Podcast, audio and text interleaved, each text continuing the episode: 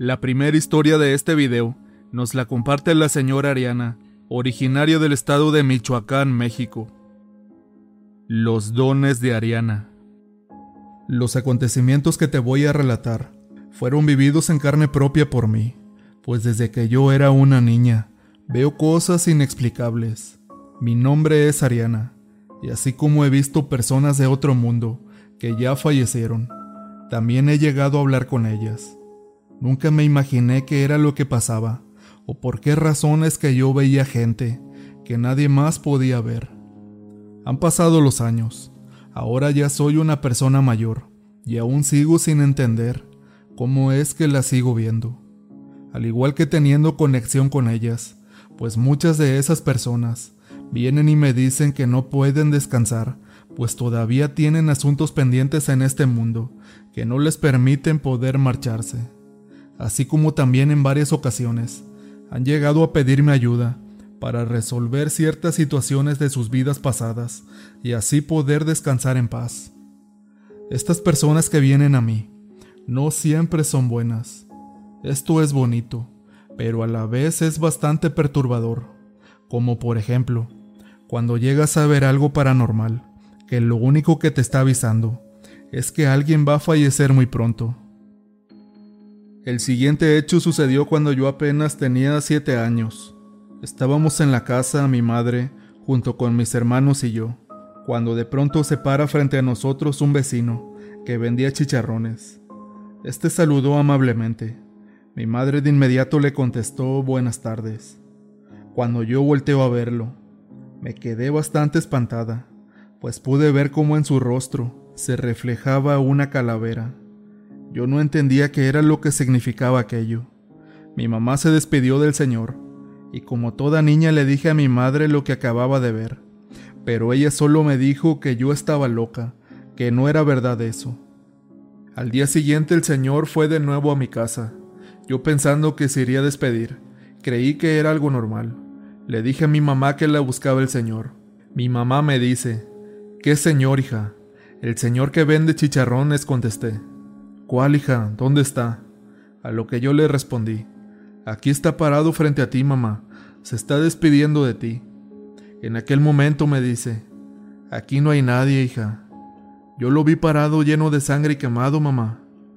Eso sería como eso de las tres de la tarde, cuando después de un rato llega la esposa de aquel señor a decirnos que había muerto don Chayo como se llamaba él. Esta dijo que estaba como siempre preparando los chicharrones, pero que se le había volteado el caso donde los preparaba, provocándole la muerte. Mi madre, muy asustada y consternada, le pregunta a doña Estela qué horas había sido que él había muerto. Él falleció a las tres de la tarde, respondió la señora. Siendo yo apenas una niña, no entendía ni hora, ni relojes, ni nada. Solo escuché lo que decía la esposa de don Chayo. Pasaron los días y le platiqué a mi mamá, pero nunca me hizo caso. Por el contrario, siempre me ignoraba. A veces me decía que simplemente estaba loca, que eran juegos de niña. Al año siguiente presentí la muerte de un tío. Le dije a mi mamá, mi tío se va a morir hoy a las 8 de la noche. Este se va a caer de un poste de luz y caerá sobre una piedra. De nuevo me dice mi mamá, deja de decir esas cosas ya por favor. Estás mal de la cabeza. Esa misma noche me acosté con miedo, al recordar la cara de mi tío. Quiero aclarar que nadie sabía que él había muerto ya. Al tercer día fue el velorio, al cual acudieron mi papá y mi mamá. Todos mis hermanos y yo nos quedamos en la casa, aunque ya ellos estaban grandes, no los quisieron llevar. La casa donde vivíamos en ese tiempo no era de nosotros, era rentada.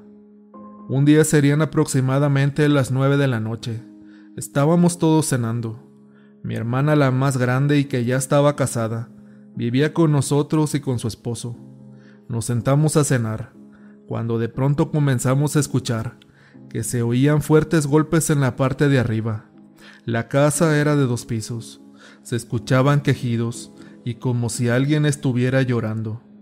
Rápido mi hermana nos juntó a los más chicos y nos llevó con ella manteniéndonos abrazados a todos, pero el ruido seguía, hasta que le dije a mi hermano, Ve a tu cuarto, mi tío vino a despedirse de ti. Me dijo, estás loca. Esto con un tono bastante nervioso. Te estoy diciendo, hermano, que es él quien está haciendo esos ruidos. Está en tu cuarto. Se quiere despedir de ti. En ese momento mi hermano respondió, ¿Y por qué se quiere despedir de mí? Yo no sé, le dije. Lo único que sé es que está en tu cuarto en este momento, y es él quien está haciendo mucho ruido. Subió como pudo mi hermano, pues el miedo lo consumía. Después de algunos segundos que nos parecieron eternos, este regresó, pero este venía completamente blanco y espantado por cómo lo vio. Aún así me decían que yo estaba loca, que cómo era que sabía todo eso. Simplemente yo les decía que no sabía. Mi hermano tenía aproximadamente 18 años y yo 7 en ese entonces.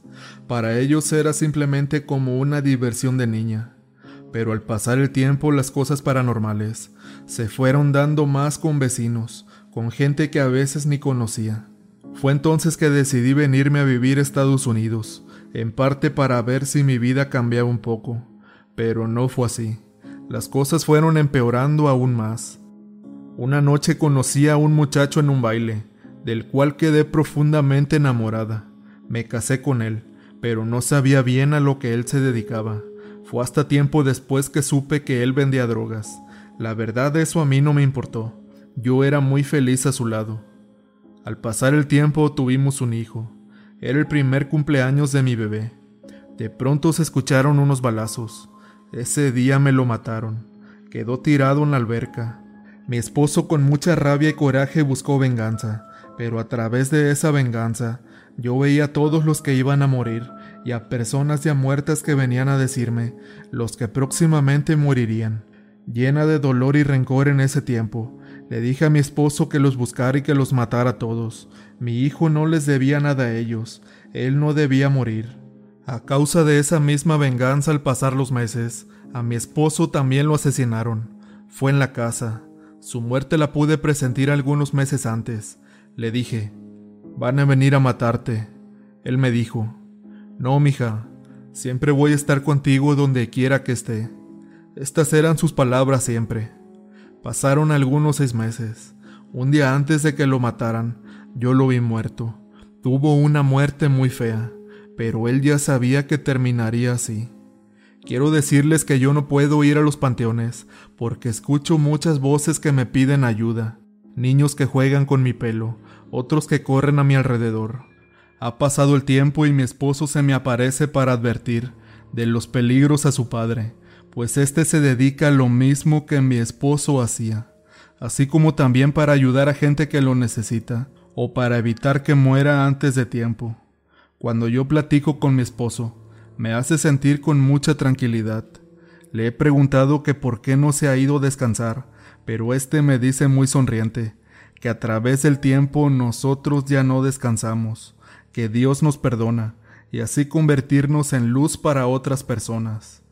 Con el paso de los años he aprendido a manejar mis facultades. Hace dos años mi mamá me mandó a llamar para decirme que mi hermana estaba muy mal, pues ésta parecía que se estaba volviendo loca. Veía sombras por toda la casa y una figura de hombre que ella decía que era el mismo diablo. Estaba completamente desquiciada, decía puras barbaridades, no comía ni dormía. Cuando le preguntaba cómo era aquel hombre, ella solo respondía que estaba vestido muy elegantemente, que era muy bien parecido, pero con unos ojos profundos. Cuando yo llegué a la casa, Después de unos cuantos días, pude darme cuenta que era verdad lo que ella contaba. Comencé a sentir lo que mi hermana estaba padeciendo. Pude darme cuenta que lo que mi hermana tenía es que le habían dado de comer algo embrujado y que ésta había sido la madre del muchacho con el que ella salía. De inmediato traté de curarla. Mi madre me decía lo que mi hermana le contaba, y ésta decía que con ella andaba siempre una mujer de blanco, pues yo le puse luz para que ésta no anduviera sola y desprotegida. Pasando el tiempo se curó mi hermana, pero la brujería que le había hecho la señora le regresó a ella. Duró mucho tiempo la señora enferma hasta que ésta un día murió. Logré curar a mi hermana, quitarle esa brujería que le habían hecho.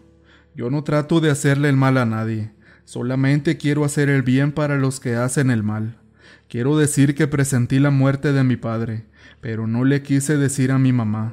Simplemente dejé que pasaran las cosas como debían suceder. Cada que alguien va a morir, una semana antes se me reflejan las cosas tal y como van a pasar.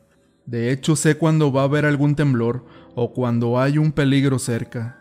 Ahora que soy adulta también detecté mi enfermedad. Algo muy importante también que quiero decirles es que mi esposo tuvo descanso y fue perdonado por todo lo que hizo en vida, y ahora sigue estando a mi lado como él me dijo. Siempre voy a estar contigo. Esas fueron sus palabras antes de morir. Ahora me doy cuenta que él siempre va a estar conmigo.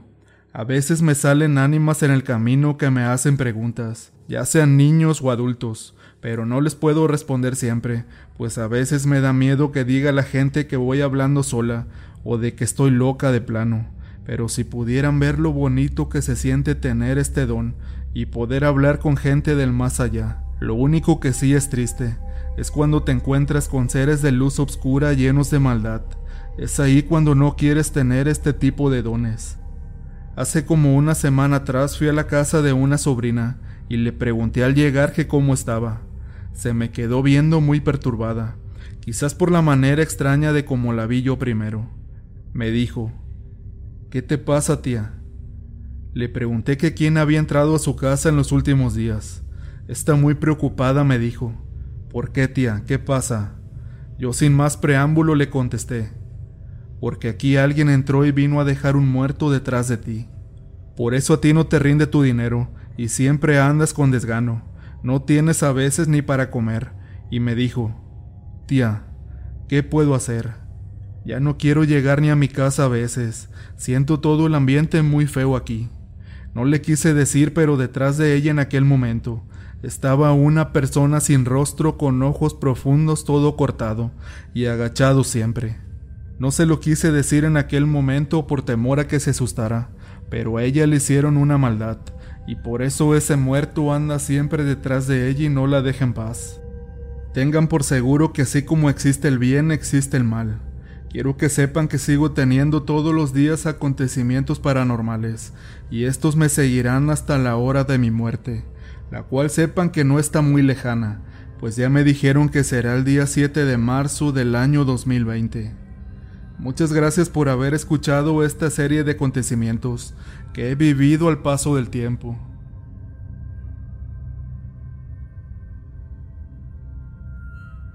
A continuación te voy a contar una serie de historias que nos fueron compartidas por la señorita Melissa Silva desde Poza Rica, estado de Veracruz. Se aproximaban los días de los fieles difuntos, y como ya es una tradición en nuestra familia, nos preparábamos para la fecha. Estábamos en la cocina moliendo el cacao para hacer nuestro respectivo chocolate. Ya casi habíamos terminado. Era muy tarde ya. Me dispuse a irme a dormir, sin despedirme de nadie más, solo de mi mamá. Ella junto a mi papá y a mi hermano terminaron todavía de limpiar la cocina. Al terminar de hacerlo se fueron a dormir también a su habitación. Mi hermano fue a acostarse con ellos, pero tenían la cortina abierta, así que se podía observar hasta mi cuarto. De pronto le dice este a mi mamá, Oye mamá, mi hermana anda despierta y ya es muy tarde. Mañana tiene que ir a la escuela. Mi mamá le contesta a mi hermano. No, hijo, tu hermana tiene ya rato que se durmió. Pero este no satisfecho con lo dicho, le dice, No, mamá, vi que apenas se metió a su recámara. Lleva puesto un vestido floreado. Iré a verla. Quizá algo le pasa. Dice mi mamá que se fue a fijar a mi recámara para ver si era yo. Pero cuál fue su sorpresa. Yo estaba durmiendo y no traía puesto ningún vestido floreado, en cambio solo mi pijama de tela lisa. La verdad es que no se espantó tanto, pues mi abuelita no tenía mucho de haber fallecido, y como ella siempre nos enseñó sus tradiciones, vino a ver si las llevaríamos a cabo tal como ella nos lo decía. El día primero de noviembre, Día de Muertos, hicimos nuestro altar. Estábamos todos emocionados por ser la primera vez que lo hacíamos en nuestra nueva casa, por lo que decidimos dormirnos todos juntos al lado de este altar. Ya casi amanecería, Serían aproximadamente las seis de la mañana. Ya todos habíamos despertado, pero estábamos sentados. Estábamos muy atentos observando el altar, cuando de repente en el silencio se comienza a escuchar una peculiar voz que decía, Meli, Meli, Melisa Silva. Nos volteamos a ver unos a otros sin hablar, como diciendo, Esa es mi abuelita, solo ella me llamaba así. A lo que mi madre sin ningún temor responde, Mande mamá, ya quieres tu café, ¿verdad? Espérame, ahorita te lo hago. Es que tu hija floja todavía no quiere levantarse. Ahí voy. Cada vez que lo recuerdo siento como la piel se me eriza de todo el cuerpo. Gracias por escuchar mi historia. Pronto les contaré algunos de los acontecimientos que me han ocurrido en mi casa. La verdad es que creo que ya me acostumbré a todos ellos. Tres hermanas vivían en una comunidad del estado de Veracruz. Sus vidas transcurrían normalmente. Las tres eran mujeres hermosas. Vivían aún con sus padres. La más grande tenía 21 la de en medio 20 y 15 la menor. Un día la mayor de todas decidió poner sus ojos en un muchacho, y para no tener problemas, él decidió llevársela lejos de esa comunidad. Pero el gusto les duró muy poco. Donde vivían comenzó a enfermar y tuvo que regresar a casa de sus padres, pues el muchacho al no saber qué tenía y al ver que no mejoraba, decidió regresar y pedirles ayuda. Sus padres al verla tan mal, la llevaron con doctores y hasta con curanderos. Le hacían todo lo que les decían, con tal de verla mejor, pero todo era en vano. No encontraban su cura. Los brujos decían que eran síntomas de una brujería. Pasó un largo año y varios meses más. Ella dejó de caminar y perdió el movimiento en las manos. Se le deformaron al igual que los pies. Ella decía que tenía mucho dolor en el vientre y en la espalda. Daba unos gritos desgarradores. Al final nadie la pudo salvar. Falleció.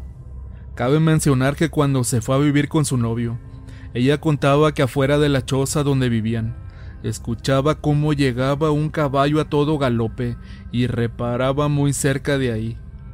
Antes de que se cumpliera un año de su muerte, su hermana la más pequeña comenzó a enfermar también.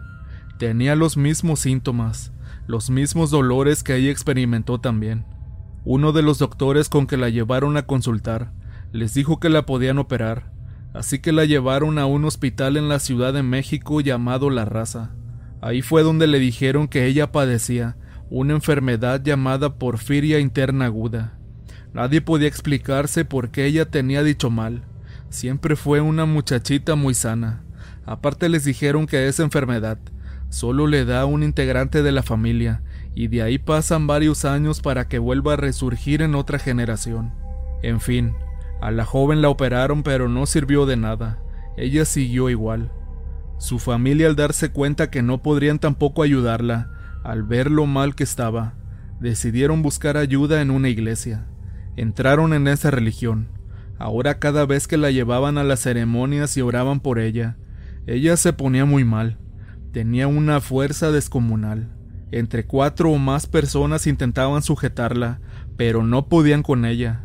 Algo casi que imposible para una mujer en aquellas condiciones, pues no podía caminar normalmente por la falta de fuerza. Los pastores de la iglesia le decían que eso no era para nada bueno y normal, que mejor se fueran del rancho, pues tal vez el mal estaba ahí en su casa. Los convencieron y se fueron del lugar dejando todo ahí tierras, casa, animales, todo, solo las cosas que pudieron llevarse consigo ese día. Se fueron a la ciudad, creyendo que sería lo mejor y salvarían hacia su hija. Pero tampoco funcionó con la distancia. Ella comenzaba a ver y escuchar personas. Aparecían gusanos en su cama y otros bichos muy extraños. Pasaron casi dos años más. Sin remedio alguno también ella murió. Solo quedó la hermana más chica, un señor ya de edad avanzada de la misma comunidad, un día le dijo que lo que había matado a sus hermanas había sido una brujería, y que a ella no la había alcanzado porque siempre usaba perfume.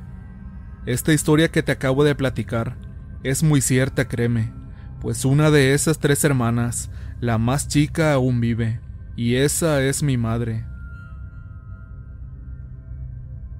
La historia sucede en el año 2008, en una pequeña comunidad llamada Jocotla, municipio de Tihuatlán, Veracruz. La abuelita de mi mamá, o sea mi bisabuela, contaba ya con 100 años de edad. Era una persona muy amena. Nos contaba una serie de acontecimientos que vivió a lo largo de toda su vida. Por ejemplo, uno de ellos fue la Revolución Mexicana. Por su edad avanzada, comenzó a tener muchos problemas de salud Comenzó a decaer mucho y los doctores decían que todo era por su edad, que no había nada que se pudiera hacer por ella. Al saber esto, toda su familia, desde sus nueras, hijos, nietos, yernos y más, nos fuimos preparando para lo peor. Ahora tratábamos de pasar más tiempo con ella. Sabíamos que eran sus últimos días.